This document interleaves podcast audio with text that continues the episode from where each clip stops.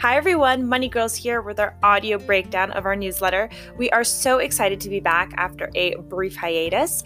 My name is Sofia Pacifico Graffini, head content creator here at Money Girls.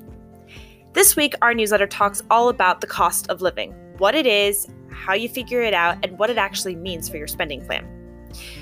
So, cost of living is a really great way to compare different cities on a scale of expensiveness.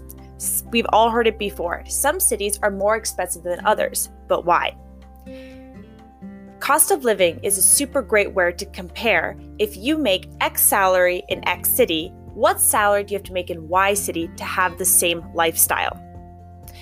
When you hear someone say, ugh, the cost of living here is so high, what they're talking about are the housing costs, transportation costs, food, healthcare, and entertainment costs. How do you go about calculating the cost of living of a city that you're potentially going to move to? Cost of living is based on tons of data data of public transportation, data of what the average apartment costs, what a gallon of milk costs, tons and tons of data. The great thing is, is that you don't actually need to calculate it. There are tons of calculators online that let you compare between city to other city. Our personal favorite is NerdWallet one. Head to our newsletter where we put the link in there for you.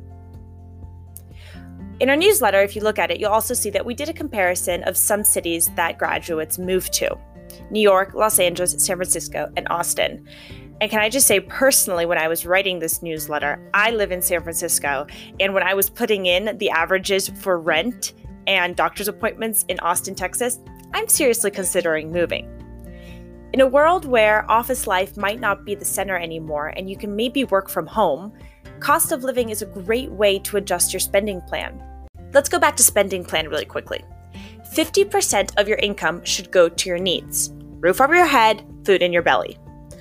50% of that needs usually is allocated towards rent.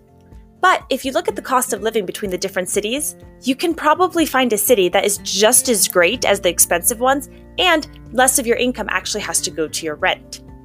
So if you're kind of trying to adjust your spending plan then looking at what city you're going to live in makes a huge difference. Another hack is that now that a lot of people will be working from home, if you move to a city that has a lower cost of living but still keep your salary from that expensive city, you're going to be able to save a lot more.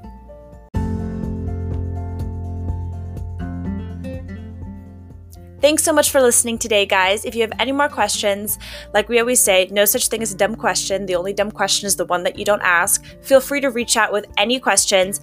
Our email, hello at moneygirls.com, or DM us on Instagram at GoMoneyGirls. We're so excited to be back, and we're so excited to be on your team and in your corner.